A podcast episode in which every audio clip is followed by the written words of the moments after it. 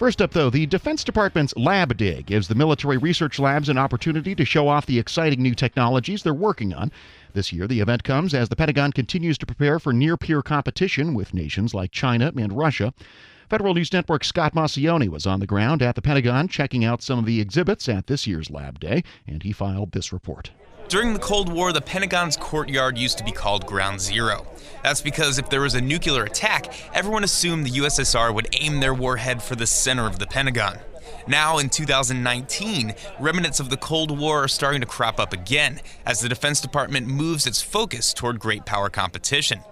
One of the most important aspects of that competition is using technology to stay ahead of the enemy, and DoD used this year's Lab Day to show off some of the newest innovations that it has. Under overcast skies, representatives from each of the military services, the Fourth Estate, and medical research labs all had technology on display. My first stop was with something that seemed innocuous at first, but it was anything but that.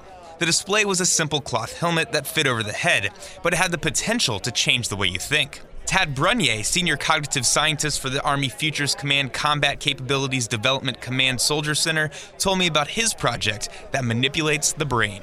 Neurostimulation holds promise for altering several aspects of soldier performance. Um, what we are looking at here specifically with this program is we're looking at altering situational awareness, lethality, and decision making. And the hope is that by administering neurostimulation to certain areas of the brain at certain times, we can enhance performance across any of those domains. This is actually transcranial electrical stimulation. Um, so the way that it works is that it can administer DC, direct current, AC, or random noise stimulation. Um, what we're focusing on here primarily is DC stimulation. It's something called transcranial direct current stimulation. So it's TDCS. Is usually you look it up on Google and you'll you'll find a lot of evidence about that uh, methodology. So basically, what it involves is applying uh, an array of electrodes on the surface of the scalp to administer very low intensity electrical current to certain areas of the brain that are involved in sustaining task performance. Right? Um, so in doing so, you can upregulate or downregulate neuronal activity in those areas of the brain and alter behavioral outcomes or the performance on specific tasks. So I'm sure this sounds kind of scary to a lot of people, right? Putting electricity on your brain. Um, is there any pain, or how, what does someone feel when they're they're doing this? Yeah, so I will tell you that um, we've run we've been doing this for five or six years now, and we've run over 700 participants through our studies, and very few of them actually feel anything at all. Um, so we've had a lot of people come up to the booth today and ask to try it out and put it on their heads or put it even on their arms just to feel it, and they don't feel anything. Uh, it's actually a minority of people that actually feel something, and when they do feel something, we're talking about a very mild itching, tingling sensation sensation, a little bit like pins and needles um, sensation um, on the surface of your skin. So it's pretty mild, and not only that, it's very transient. So it typically goes away after about 30 seconds or so as, as you habituate to the sensation. And, and what kind of results have you had when it comes to, like you said, problem solving and lethality, or you know, how are you upscaling, like you said?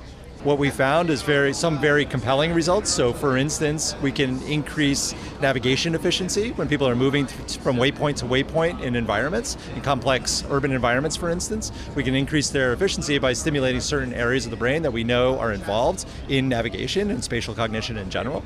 We can alter flexible problem solving and creativity, so we can make people generate more creative solutions to problems by stimulating certain areas of the brain that we know are involved in um, having a, a, real breadth of thinking, of associative thinking. So people are able to make broader connections between concepts when we do that type of stimulation.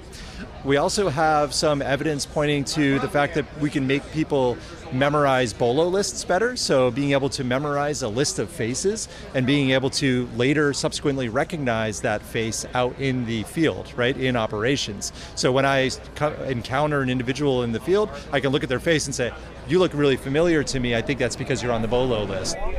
Not all projects were quite as far future focused as a neurostimulator. Jessica Cumby, a research information scientist at the Army Aeromedical Research Laboratory, showed me a weird contraption she brought to Lab Day. The device was a tube emanating a bright light, which I was prompted to look into. Inside was an extremely difficult eye test. This is an enhanced vision tester um, that has the capability to test high and low glare condition, lighting conditions, glare conditions. The uh, there's a battery of tests that this device can perform. Uh, one is a test of acuity, uh, the other is contrast sensitivity, It can also test for glare discomfort and target detection.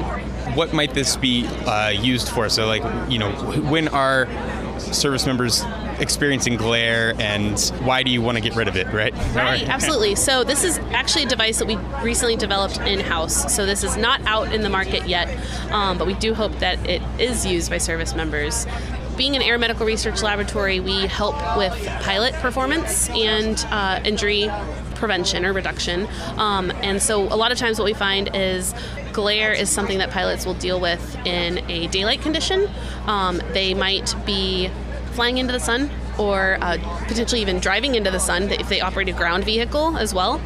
And the cockpit displays, as we move towards the future vertical lift and the glass cockpit designs, they have a lot of potential to have also that need to detect contrast sensitivity in the pilot population. So in daylight, that screen might need to be brighter, and then at night, that screen might need to be more dim. So how well are the pilots going to be able to detect those displays and things as they um, move forward into developing the future vertical lift aircraft? My last stop was talking to Captain Chris Tamila of the Air Force Research Lab Space Vehicles Directorate. His project was called EAGLE, which stands for, well, I'll just let him explain. So EAGLE stands for the Evolved Expendable Launch Vehicle Secondary Payload Adapter Augmented Geosynchronous Laboratory Experiment. And what we are is it's a, we're a spacecraft experiment designed to in, show um, the capability to increase access to space for DoD missions. And then on top of that, we host a series of payloads um, for space situational awareness and spacecraft resiliency. So is this like a, a, cheaper, faster way to get up into space, or how, do, how does that exactly work? Yeah, that's exactly it. Um, the idea is to uh, prove out a concept for a cheaper, faster way to space to get um, to get satellites to the orbits that they need to be. Exactly that, as inexpensively and uh, as fast as possible. And and what makes it more inexpensive, and, and what sort of materials are you using, that kind of stuff? Uh, so the real piece that makes it less uh, less expensive is that typically when we're launching, when say um, we launched on an Atlas V last year, typically when we we have these big launch vehicles, there's a lot of excess volume and mass uh, in that payload fairing that just goes unused. Um, the idea is with our spacecraft design, we can fit inside that extra space, um, and it basically becomes a, a, a multiplier. So we can fit inside that space.